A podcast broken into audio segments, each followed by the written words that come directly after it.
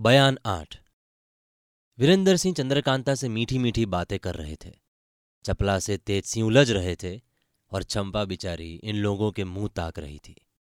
अचानक एक काला कलूटा आदमी सिर से पैर तक अबानूस सा कुंदा, लाल लाल आँखें, लंगोट कसे, उछलता कूदता इन सबके बीच में आ खड़ा हुआ। पहले तो ऊपर से नीचे नीचे के दांत खोल तेज सिंह की तरफ़ दिखाया। तब बोला खबरी भाई राजा को तुमरी सुनो गुरुजी मेरे। इसके बाद उछलता कुत्ता चला गया। जाती दफ़ा चंपा की टांग पकड़ थोड़ी दूर घसीटता ले गया। आखिर छोड़ दिया। ये देख सब हैरान हो गए और डरे कि ये पिशाच कहाँ से आ गया।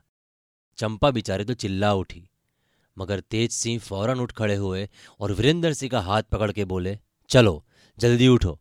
अब बैठने का मौका नहीं। चंद्रकांता की तरफ़ देख कर बोले, हम लोगों के जल्दी चले जाने का रंज तुम मत करना, और जब तक महाराज यहाँ ना आए, इसी तरह सबकी सब बैठी रहना। चंद्रकांता ने पूछा, इतनी जल्दी करने का सबब क्यों है, और ये कौन था जिसकी बात सुनकर भागना पड़ा? तेज सिंह जल्दी से बोले, अब बात करने का मौका नहीं रहा। ये कहकर वीरेंद्र सिंह को ज़बरदस्ती उठाया और साथ ले कमंद के ज़रिए बाग के बाहर हो गए। चंद्रकांता को वीरेंद्र सिंह का इस तरह चले जाना बहुत बुरा मालूम हुआ। आँखों से आँसू आ गए, पर चपला से बोली, ये क्या तमाशा हो गया, कुछ समझ में नहीं आता। उस पिशाच को देखकर मैं कैसी डरी। मेरे कलेजे पर हाथ रखकर देखो, अभी तक दड़दड़ा रहा है। तुमने क्या ख्याल किया? चपला ने कहा, कुछ ठीक समझ में नहीं आता। हाँ इतना ज़रूर है कि इस समय वीरेंद्र सिंह के यहाँ आने की खबर महाराज को हो गई है। वो ज़रूर आते होंगे। चंपा बोली, न मालूम मुए को मुझसे क्या दुश्मनी थी। चंपा की बात पर चपला को हँसी आ गई, पर हैरान थी कि ये क्या खेल हो गया। थोड़ी देर इसी तरह ताज्जुब भरी बातें होती रही। इतने में बाग के चारों तरफ़ शोरगुल की आवाज़ आने लगी। चपला ने कहा, रंग बुरे नज़र आने लगे। मालूम होता है कि बाग को सिपाहियों ने घेर लिया। बात पूरी भी न होने पाई थी कि सामने महाराज आते हुए दिखाई दिए। देखते ही देखते सबकी सब उठ खड़ी हुई। चंद्रकांता ने बढ़कर पिता के आगे सिर झुकाया और कहा इस समय आपके एकाएक आने इतना कहकर चुप हो रही। जयसी ने कहा, कुछ नहीं, तुम्हें देखने को जी चाहा इसलिए चले आए। अब तुम भी महल में आओ, यहाँ क्यों बैठी हो? होश पड़ती है, तुम्हारी तबीयत खराब हो जाएगी। ये कहकर महल की तरफ़ रवाना हुए। चंद्रकांता, चपला और चंपा भी महाराज के पीछे पीछे महल में गए। जयसिंह अपने कमरे में आए और मन में बहुत शर्मिंदा होकर कहने लगे, देखो हमारी भोली भाली लड़की को क्रूर सिंह झूठ मूठ बदनाम करता है। न मालूम इस नालायक के जी में क्या समाई है। बेधड़क उस बिचारी को ऐसा लगा दिया। अगर लड़की सुनेगी तो क्या कहेगी? ऐसे शैतान का तो मुँह ना देखना चाहिए, बल्कि सजा देनी चाहिए, जिससे फिर ऐसा कमीनापन ना करे। ये सोच हरी सिंह नाम के एक चौपदार को हुक्म दिया कि बहुत जल्द क्रूर सिंह को हाजिर करे। हरी सिंह क्रूर सिंह को खोजता हुआ और पता लगाता हुआ बाघ के पास पहुँचा, जहाँ वो बहुत से आदमियों के साथ खुशी खुशी बाघ को घेरे हुए था। हरी सिंह ने कहा, चलिए, महाराज ने बुलाया है।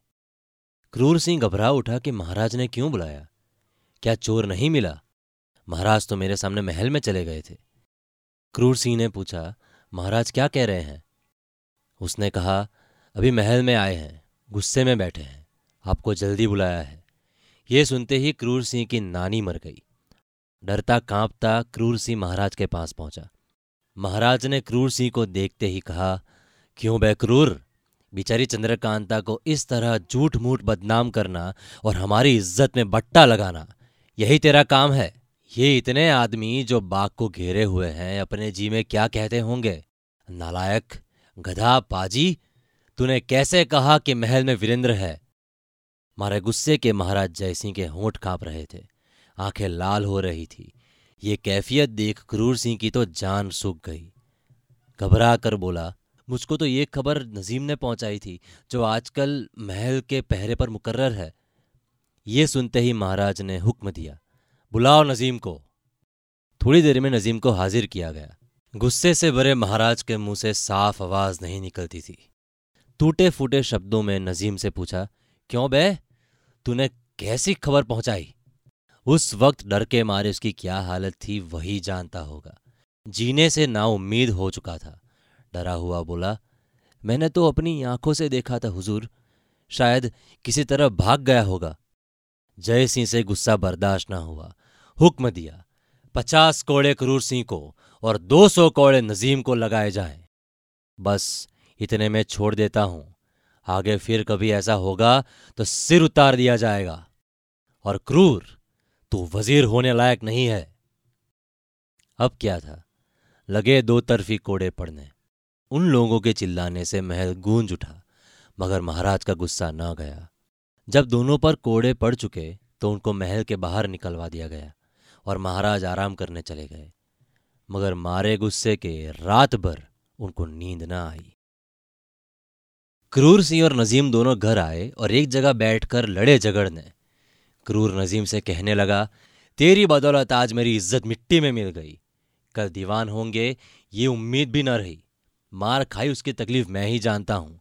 ये सब तेरी बदौलत हुआ। नजीम ने कहा, मैं तुम्हारी बदौलत मारा गया, नहीं तो मुझको क्या काम था? जहानुम में जाए चंद्रकांता और वीरेंद्र। मुझे क्या पड़ी थी जो जूते खाता? ये दोनों आपस में यूँ ही पहरो झगड़ते रहे। अंत में क्रूर सिंह ने कहा, हम तुम दोनों पर लागत है अगर इतनी सजा पाने पर भी वीरेंद्र को गिरफ़्तार न किया नजीम ने कहा, इस पे तो कोई शक नहीं कि वीरेंद्र अब रोज महल में आया करेगा, क्योंकि इसी वास्ते वो अपना डेरा सरहद पर ले आया है।